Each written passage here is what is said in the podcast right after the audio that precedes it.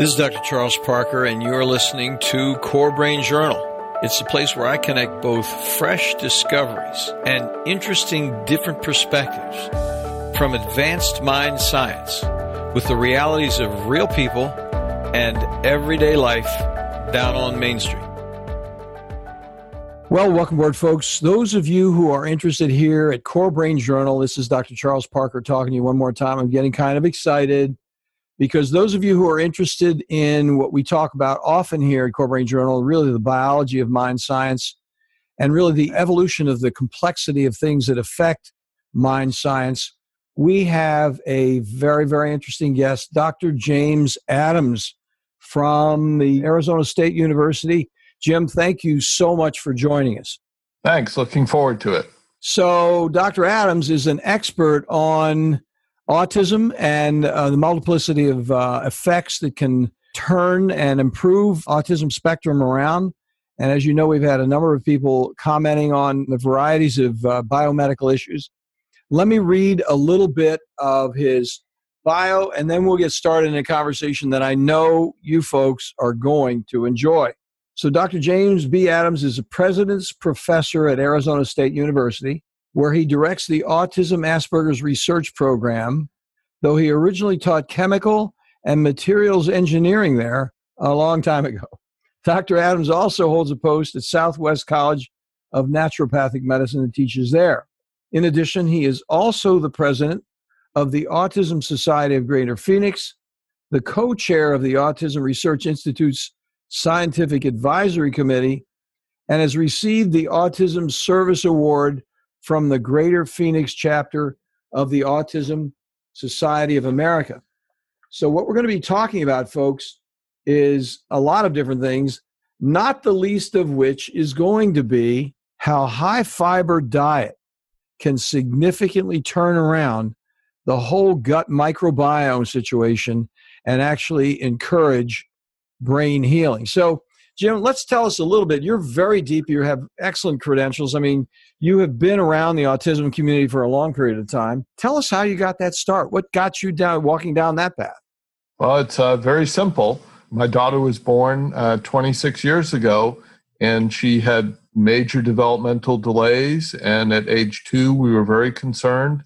At age two and a half, she was given a diagnosis of autism and intellectual disability.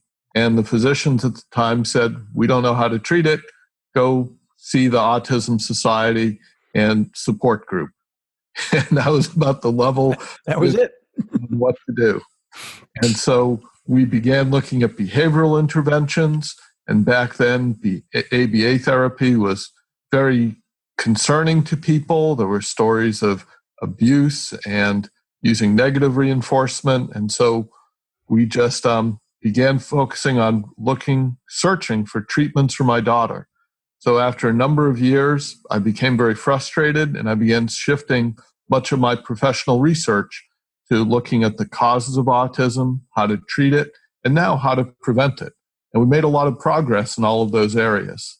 See, that word prevention is really very interesting. Um, and I think that's where a lot of individuals are going. If you really understand the biology, there are certain specific things that a person can do to actually intervene. So, so then you then became interested. What was your first way, place that you cracked open the door when you said, "Hey, this is something I want to chase this thing down because this is of interest." I don't. It's a long time ago, so you may not remember it, but I might be interesting to hear about.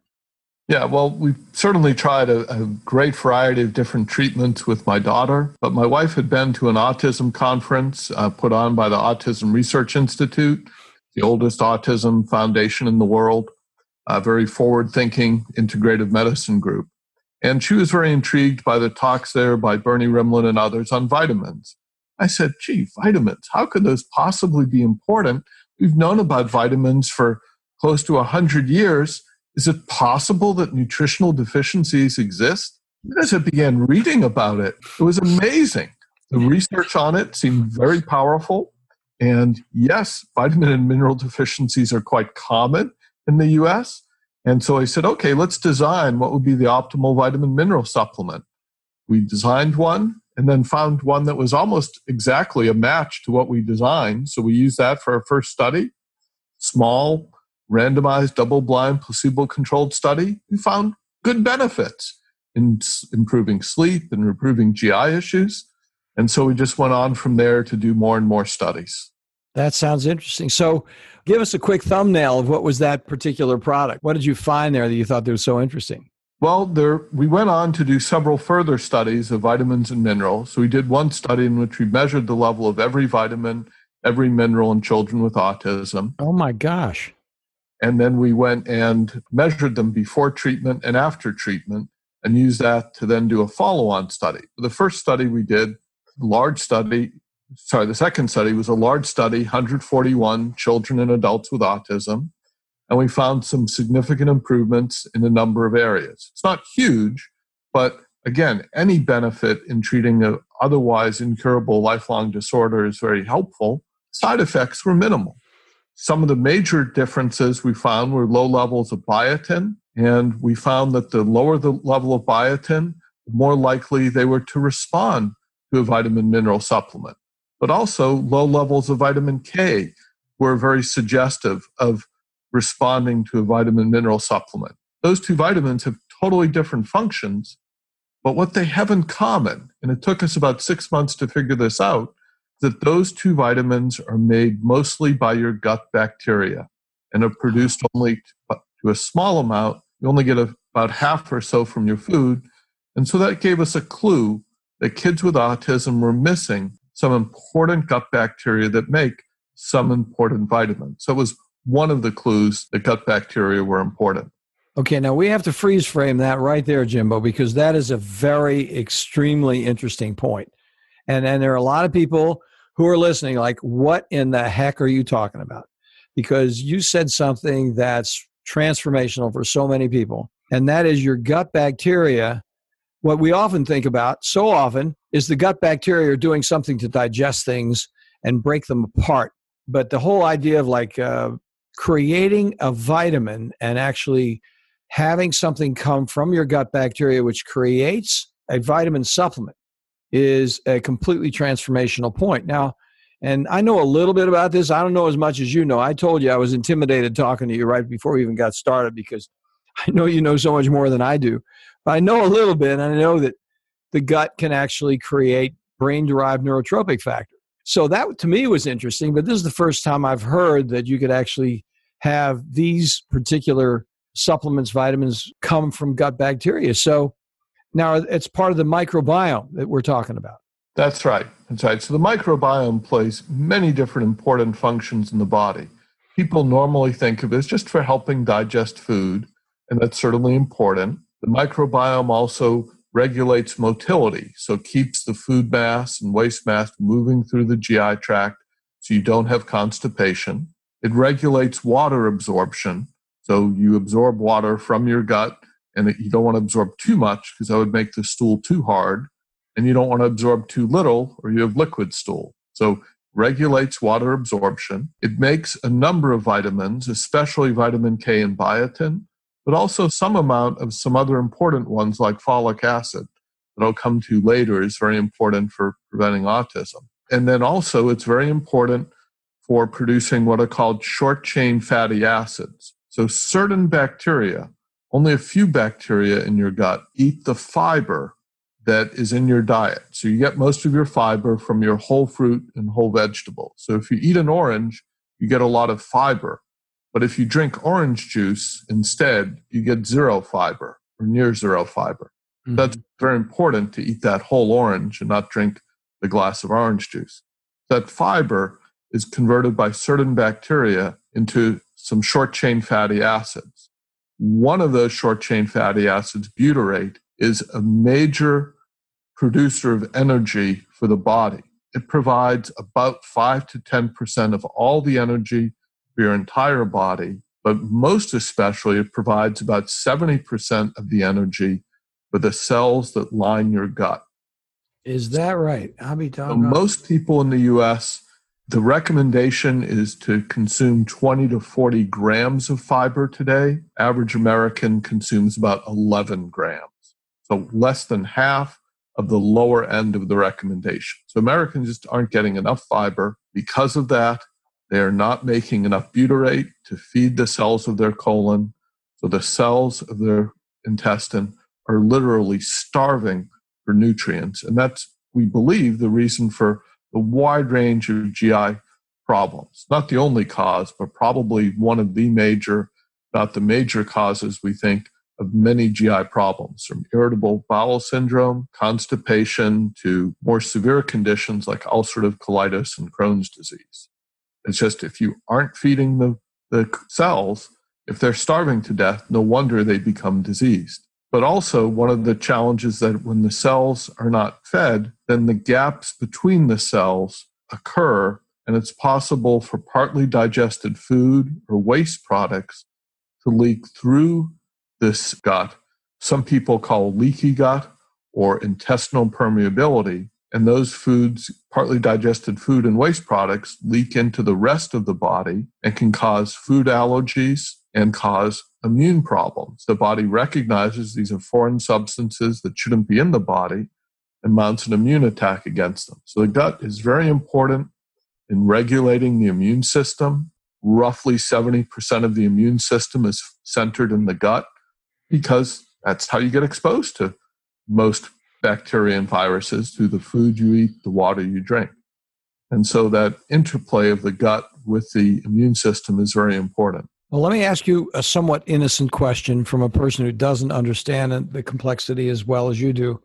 And there come, I want to talk about zonulin in just a minute. We'll talk about that just to prepare you. But, uh, but coming back a little bit, you know, if a person wanted to put fiber in in some kind of helpful way without knowing the details that you're talking about. If, for example, a person said, Well, I need more fiber, I'm just going to do psyllium or I'm going to just do flaxseed meal, which both of which have a certain measure of soluble and insoluble fiber with them.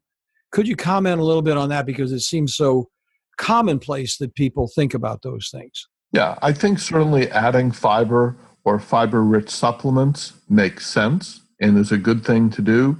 But I always like to think back to what have people been eating for the last million years. And so they've mostly been eating whole fruits, whole vegetables, in some more recent cases, whole grains to get their fiber. So I think I'd really like to focus on more of the fiber from fruits and vegetables and less the fiber from grains.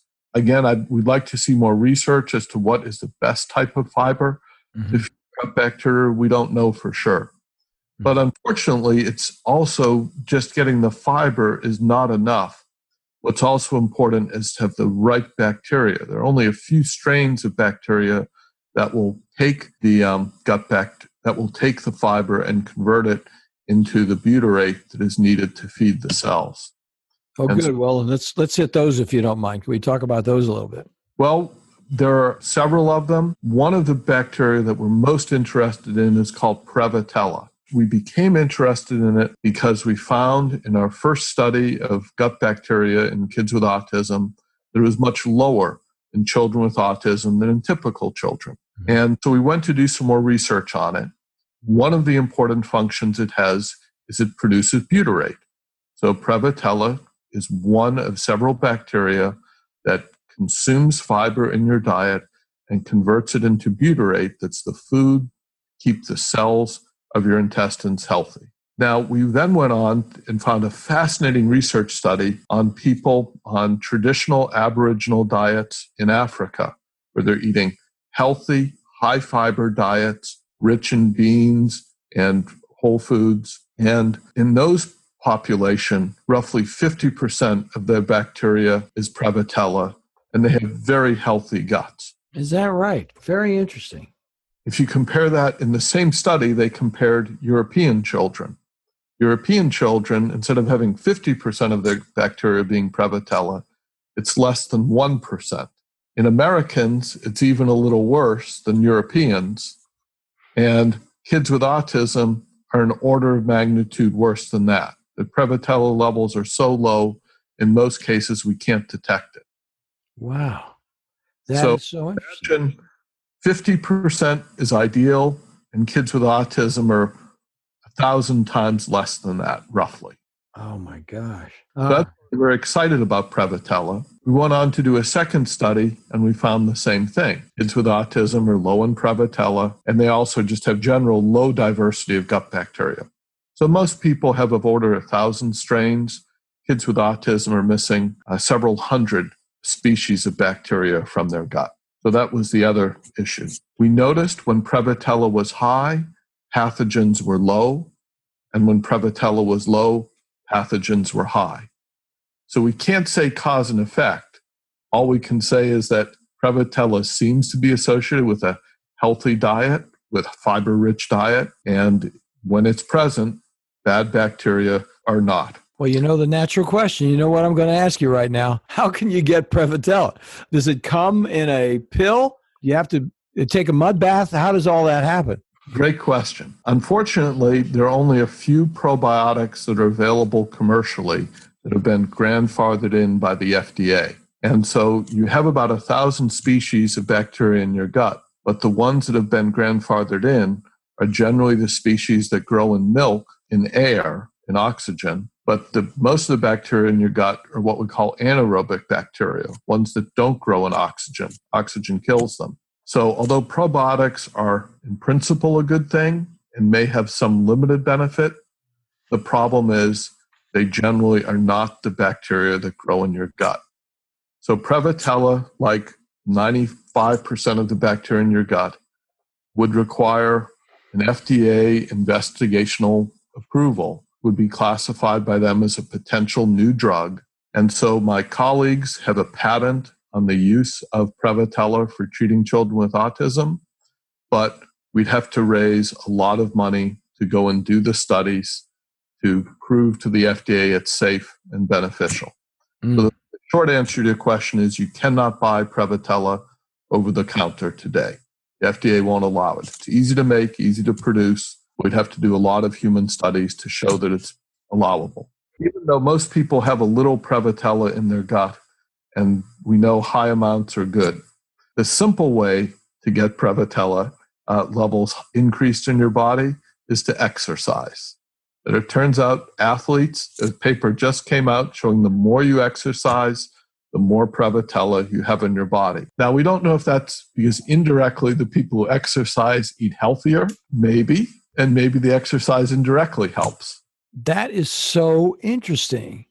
So, you know, what I was, what I got excited about, I was interrupting you there for a second, was the next question, which was somewhat similar. We're still talking about what we could do to actually fix this situation. So, where are you with this inoculation of microbiome? I can't remember the term for it. I've read a little bit about it. I don't have any direct experience with anybody I've worked with, but what's your opinion about that? And could Prevotella be associated with an inoculation like that? So the answer is yes. Prevotella is that's a great way to get it.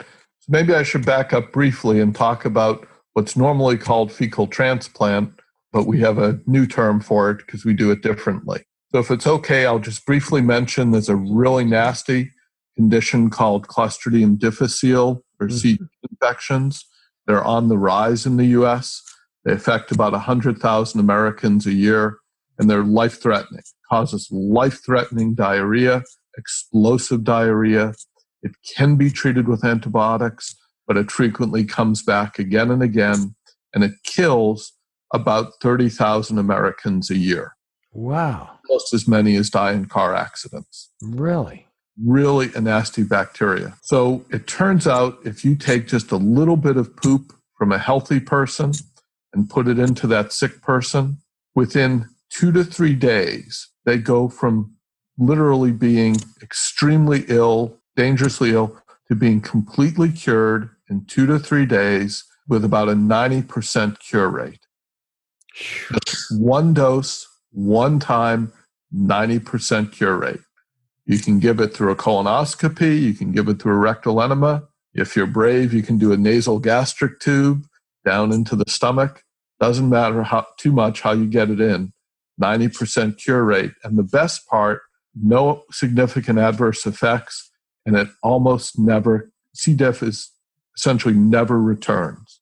Unlike antibiotics, it often returns again and again. So the FDA, because there are now 25 studies showing the benefits of this but no one wants to spend the typical billion dollars to bring poop to the marketplace um, to get it approved by the FDA. It's an anti-marketing term. yep, yep. So it's a real challenge, but it is the FDA has therefore allowed the use of fecal transplant in the U.S. for people who have recurrent C. diff only. So we work with a company that's treating a thousand people a month at many hospitals around the country. It's just fantastic. But we decided to go ahead and try treating children with autism. And the reason for this is a little complicated, but I'll explain briefly if I can. Please. There was a study back in 2000 where 11 children with autism were treated with vancomycin. It's a special antibiotic. When you drink it, it stays in the gut, doesn't go in the rest of the body. So it makes it very safe because it's not absorbed. They treated them for eight weeks, and during eight weeks, their GI symptoms greatly improved. And surprisingly, their autism symptoms greatly improved. Really? But then when they stopped treating, then after within a few weeks, the GI benefits were lost and the autism benefits were lost, even though some of them took standard probiotics. The analogy I like to give is like having a garden filled with weeds. The vancomycin pulls all the weeds, gets rid of all the bad bacteria. But if you do nothing, what's going to happen? The weeds are going to regrow in that garden. So what we want to do is both weed and then reseed. Mm-hmm. And that was what we chose to do in our study. So we worked with a physician in Australia. He, Tom Borody, he's treated 5,000 people with fecal transplant. He's the world's expert on it. Did one treated nine children with autism who had GI problems he found that they were much, much harder to treat than C. diff patients. Instead of one dose, he treated them daily for three months. And slowly, gradually, their GI symptoms improved. Slowly, gradually, the parents reported their autism symptoms began improving. Never published it because he's just a physician treating his patients, but he shared the information with me. I shared it with the FDA and asked the FDA, could we do a study? And so the FDA allowed us to go ahead and do a study in which we took 18 children with autism. These had all had GI problems since infancy. They were ages 7 to 16. They had never had a period of normal GI health. Since infancy, it had chronic constipation or chronic diarrhea or alternated between the two. We treated them for just two weeks with vancomycin to kill off the bad bacteria. And then Moviprep, which is a bowel cleanse. If you've ever had the joy of a colonoscopy, it just cleanses you right out. But we wanted to get rid of any remaining bacteria, get rid of the vancomycin, and then we put in the beneficial bacteria. So we had some super healthy donors, very carefully screened, and their stools were purified. So it was just bacteria that was left. And then we gave it to them every day. And slowly, gradually, by about five weeks into the study, the GI problems were mostly treated. By 10 weeks, 80% reduction in GI problems, and autism symptoms had improved about 25% by then. We then stopped treatment and waited eight weeks to see would we lose benefit or would the benefit be stable. And sure enough, the benefits remained. Oh, fantastic. 80% reduction of GI symptoms, still very good improvement in autism symptoms. In fact, a year later, several of the families independently came up to me and said, Professor Adams, my son is doing better than ever. So, wow, it's really interesting. So we raised the money to do a follow up study. So in this first study of 18 children, we had zero dropouts. That's very rare in a study. No one dropped out. Two years later, we followed up with every family. All eight of, 18 of them agreed to be interviewed again. And most of the GI benefits has, had held, about a 60% improvement compared to baseline. The autism symptoms, I, I, can't say too much more because we haven't published this yet. So I'll just say that there was an improvement. I'll just say that. Yeah. So some things I can't say because we haven't published it yet. Yeah, so it's sure. promising. And so we also looked at the gut bacteria. Before the treatment started, the kids with autism were missing several hundred species of bacteria. So they ha- were missing about 25% of their normal gut bacteria. By the end of treatment, their diversity of gut bacteria had normalized. Generally, the more diverse the gut bacteria, the healthier your gut. And at the end of eight weeks after stopping treatment, those benefits were still there. That so, is so interesting. Yeah. And we, we've seen other studies of fecal transplant. At one study I was just looking at for chronic fatigue, 70% cure of chronic fatigue. And when they followed up with some patients 15 years later, still seeing very good benefits. So it's amazing. Yeah. Really interesting. Okay. So let me ask you this question because I'm thinking of the mothers out there or thinking about their kids. Yeah. How did that transplant take place? Did the, in, in your study, did they do it through a colonoscopy or how did they actually get those bacteria in that gut? We tried it two different ways for the first dose. So the first dose was a very high dose right after the bowel cleanse. In some of the kids, we gave it to them orally.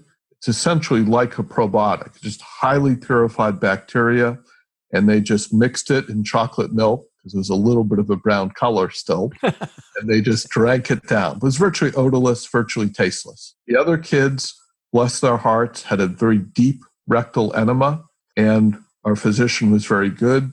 They put it deep into the kids, carried the kids prone to their car, prone to their house, and they kept it in for many hours. Mm-hmm. And we followed it up daily with just a low maintenance dose. Again, they just put it in their favorite drink, drank it right down like a probiotic every day for seven to eight weeks. And so it's looking very good. So you were controlling for the route of administration as well. Yeah, and it turns out it doesn't seem to matter. Within our small sample size, both routes seemed equally effective. Probably the maintenance dose that was more important because the benefits didn't occur right away, like with C. diff. It was just like C. diff. Within two to three days, it would have been cured. No way. It took five weeks or more for them to see most of the GI benefit. It took 10 weeks to see most of the autism benefit. But let me mention one important clue you'll appreciate as a psychiatrist is that in the first study back in 2000, they found that when they gave vancomycin alone, the first day or two, the children got worse before they got better. We think what's happening is as the antibiotic kills off all the bacteria, then the bacterial cell walls are burst and all the toxins are released all at once. So the symptoms the toxins were causing get worse and then they get better. In our study, we found essentially the same thing. Two thirds of the kids had an increase in hyperactivity or irritability. And those tr- symptoms were very short, usually just a day or two, and usually just the first day or two of taking the Vanco. And then they got better. So we call it a die off reaction, all those toxins. We now know which kids were most likely to have that die off reaction. It's the kids who had worse of those symptoms to begin with. If you had more of the bacteria that are causing you to be irritable, causing you to be hyperactive, then you're going to have worse symptoms when those bad bacteria die off. That so, is absolutely amazing. You know, I've had the experience, I haven't been as deeply involved. That's why I say it was interesting having the chance to talk to you because I knew you knew so much more about this, but we've worked with Candida. Mm-hmm. And, mm-hmm. you know, you see a Herxheimer reaction with Candida. And when yep. I first started doing yep. it, I didn't know what the heck was going on because I thought, hey, I'm helping these people out. And they would get worse because it actually then what I ultimately realized is that the bugs formed the biofilm because I, when I started with the candida, I was using nystatin based on what would be the ordinary expected protocol. Sure. And then later on, I've gotten away from nystatin because I just realized that they're going to form biofilm on it. And so then I've gone with products that are going to actually eat the biofilm. But mm-hmm. the bottom line is that whole Herxheimer thing is a big deal. And what you're saying is this is a it's a Herxheimer reaction. Yep, can produce alcohols, which obviously can affect your mental function, and they can produce a lot worse toxins too. There's a survey data from ARI of 26,000 families and the number two rated treatment above any psychiatric medication for autism is nystatin and diflucan, the antifungals. Parents just report it often helps their child's symptoms. We did the first study of levels of yeast in kids with autism. We looked at it two ways, both by culture and under a microscope, and not much difference. Kids with autism had a little bit more, not quite enough to be statistically significant. Hmm. Looking at that again in a new study with much better methods, but we think that probably they're even just vulnerable to small amounts that they're exposed to because they have more intestinal permeability. And as you say, we measure what comes out in stool. If it's present lining the GI tract, we can't see it easily without a biopsy. And that's pretty invasive. So, did the, I was kind of anticipating where you might be going with that conversation, but it sounded like you were moving in the direction that the candida that we've been seeing and treating is not quite as persuasively important as the microbiome issue, and that the candida is almost an ancillary, but nevertheless related situation to the microbiota problem. Yeah. So I'll say our first study in 2011, we used simple culture methods with Doctor's Data, and we found that there was slightly higher, so maybe 20% of the kids had colony forming uh, yeast versus 10% in the control group. That wasn't quite enough to be statistically significant. Mm-hmm. It was suggestive there might be something of an issue but no one's done a formal treatment study of antifungals for autism. It's on our to do list. All I can say is we saw we could definitely have big improvements in GI health and someone in autism symptoms by getting rid of the bad bacteria. What if we go after yeast as well? Or just by altering the gut bacteria, is that indirectly affecting the yeast? So, with my brilliant colleagues who do the measurements, Rosie Krajmalnik Brown and Dae-Wook Kang, we hope to look at that uh, soon. See, that is such an interesting point. Now, let me ask you this, and I don't mean to put you on the spot because I know just a little bit about this, but I'm asking this question from a point of innocence, not anything else. But I know a little bit about biofilm, so I'm a little bit, if you might call it a biofilm fanatic, because I had so many treatment failures using nystatin. I never did use diflucan, but I used nystatin. And they would do well initially, and then they'd come down two or three months and they would all be back again. So then I got into biofilm and I began to read much more about it. And we use some supplements, as I mentioned a moment ago, that that actually uh, erode the biofilm so they can get in. And biofilm for listeners is uh, mucopolysaccharide covering the candida. I mean, this is just a little bit.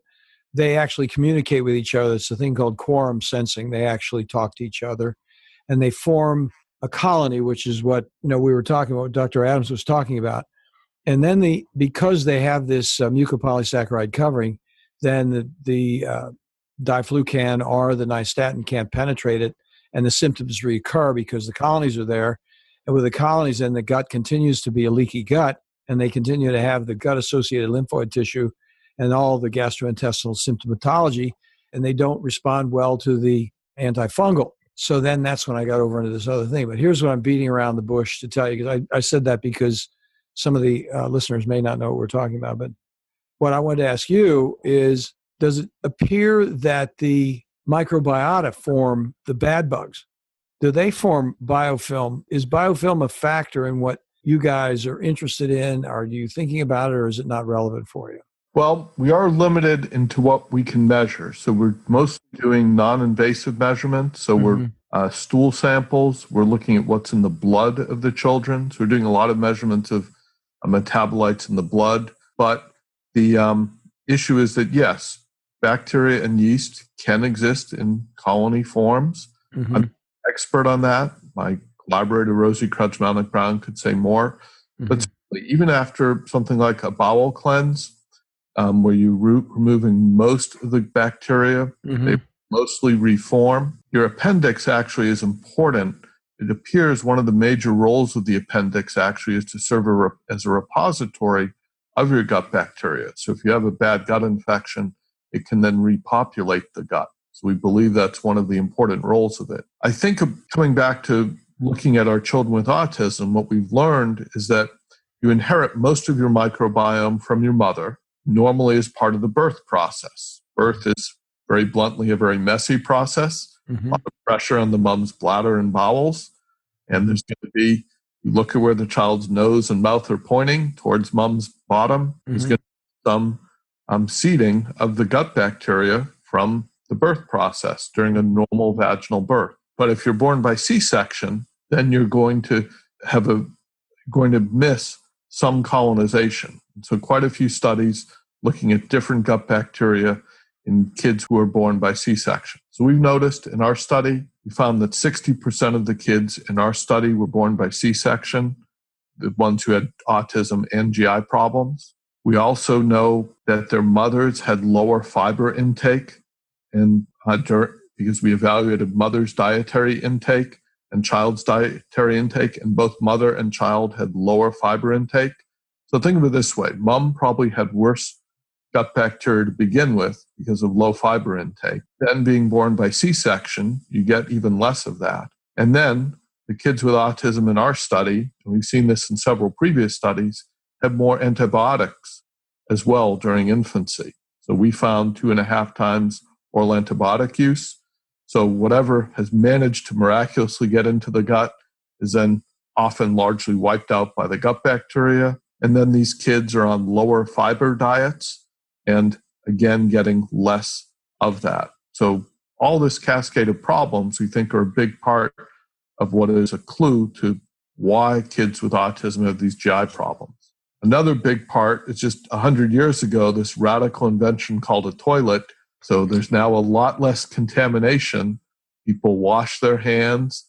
And so, unlike dogs who eat one another's poop, humans get very little contact with other people. And we think that's contributing to the decreased diversity, low fiber, antibiotic use, and better sanitation. So that is so darn interesting. I'm so much appreciating you taking the time to tell us about this because I know a lot. I mean, this is really, really useful, helpful, and encouraging information all at one time. It's really quite interesting. Now, one thing we alluded to, and we, we said it in passing when we first started speaking, the issue of prevention. Let's talk just a little bit about that from your perspective. I mean, obviously, these things are way too complicated to hit in a short conversation like this, but if you could just give us a little bit in that direction, I think people would be very interested in your thoughts about that. Yeah, so we've done a fair bit of work on this. Briefly, um, we know that roughly half of autism is genetic, roughly half of it is due to environmental issues. The genetic issue, about half of the genetic variations are de novo mutations. So weren't present in the parents, are present in the child. What would cause that? And so one of the issues that we think is very important is folic acid during pregnancy. So we know that folic acid has been approved by the FDA as being very important in preventing birth defects, especially spina bifida.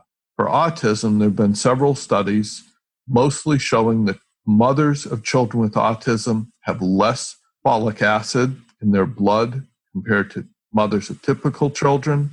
They have lower folic acid intake. And that bottom line is that these epidemiology studies suggest that if you take folic acid near conception, 40% lower risk of having a child with autism. But if you wait until you know you're pregnant, two months into your pregnancy, it's too late. It doesn't have benefit. You have to have the folic acid early in the pregnancy when the brain is just beginning to form, the most crucial development time. So we've been doing a study with Mayo and looking at mothers of children with autism. Turns out that folic acid works in conjunction with another key vitamin, vitamin B12. We measured those levels and found B12 is also low mothers of children with autism. One of the important things that folic acid and B12 do is they regulate what's called methylation, which basically controls turning your genes on and off. So there's some studies which show that children with autism are undermethylated. Their genes are not properly being turned on and off, and that's causing a lot of the problems in autism. So we think that getting folic acid and B12 at conception or before conception would help prevent not just 40%, but maybe even more 50, 60% of cases, we think. Well, that's very interesting. Now, let me ask you this is a little bit of a deeper question because I know, again, a little bit, but read some things that discourage people from using folic acid. I'm not disagreeing with you because I don't know what you know. I'm just talking with you about this. And people say folinic acid, which is the more natural form, is the right way to go. So I'd be interested in your thoughts about that. That's a little picky, but I mean, I'm just. No, you're totally correct. You're totally correct. The research studies have been done with folic acid. That's what people use. But folic acid is an artificial form of folate that doesn't exist in nature. We put it in vitamin mineral supplements because it's cheap and it works well in mice. But it turns out that mice have a pretty good ability to convert folic acid to the active forms of folate. But humans, some humans are very bad at converting folic acid to folinic acid and other forms. So folinic acid is one of the natural forms that exists in nature. So we think that it makes much better sense to give folinic acid. And in fact, there was a study that was just published showing that if you took high amounts of folic acid during pregnancy, it increased your risk of allergic of allergies in the children. And of course, we have a big problem with allergies on the rise, and this seems to be one of the contributing factors. Whereas if you anti-correlated with levels of active forms of folate. So if you had high levels of the active form, you were less likely to have these allergies. So bottom line is take folinic, not folic. We need more research to be sure, but that would be my recommendation. Thank you so much for weighing in on that. I would I didn't put you on the spot. You you you were right on top of that. I mean, I thought it was kind of an arcane question to tell you the truth. I really appreciate. We actually developed a vitamin mineral supplement for autism because they found that folic acid didn't help the kids with autism, and folinic does. So we've now produced a vitamin mineral supplement for kids with autism, and we're working on a prenatal. Well, that is so terribly interesting. I really, really very much appreciate it. Now, I want to ask you something else, Dr. Adams. Let's talk a little bit as we close because we're, we're really out of time here, but I want to make sure that people can get connected with you if you would like them to. I don't know, a person who's a researcher and a professor like you probably doesn't spend a lot of time doing social media, but the interest that you have, the things that you're talking about are so interesting. Do you have at the university a website or do you have anything that would be available for people in that regard or what, what would you recommend?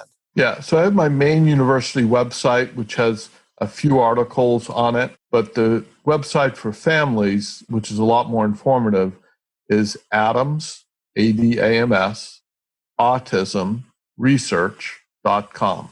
And so we have a lot of recommendations there on, for families, talks about many of the issues we've discussed and a lot more. Thank you so much. I'm so glad. You know, I was looking around on your bio and I just couldn't find it you had uh, for those of you who, you know we have uh, dr adams was kind enough to send me a, a, a, couple of his papers and i was i was looking at the papers i got all interested in the papers and and i, do, I was i didn't do my homework exactly getting the, the website so i'm just so glad it was there so. Well thank you so much for talking to us. We really appreciate it. It's, it's terribly interesting. And as you come along feel free if you say hey parker here's something else people would get to know about. Maybe you if you develop a product and you want to get that product out there and you say, here's something people can use, we'd be happy to have you back because this is very engaging, very interesting. And we just love the fact that you're so scientific about it. You're thinking about this in really uh, good peer reviewed terms. You're doing the work. It's not just, hey, this is a great idea, give it a shot. These are people that are really working hard on these projects, and you're one of the thought leaders. And we just really appreciate you taking the time to come and talk to us. No, you're very welcome. Thank you very much, sir. You have a great day. Thanks. You too, Chuck. Thanks for listening to Core Brain Journal. We're working every day behind the scenes to bring you reports that connect research benches with those street trenches. Here we share the complexity of mind science because, as you know, details really do matter. One of the most pervasive, misunderstood challenges is how commonplace medications, like those written for ADHD, are used so regularly without clear guidelines. If you think you'd like more specifics, take a minute to download my two page PDF packed with video links and references on the absolute essentials of how to start ADHD medications. They're easily available at corebrainjournal.com forward slash start. Thanks for listening. Do connect and stay tuned. Together we can make a difference.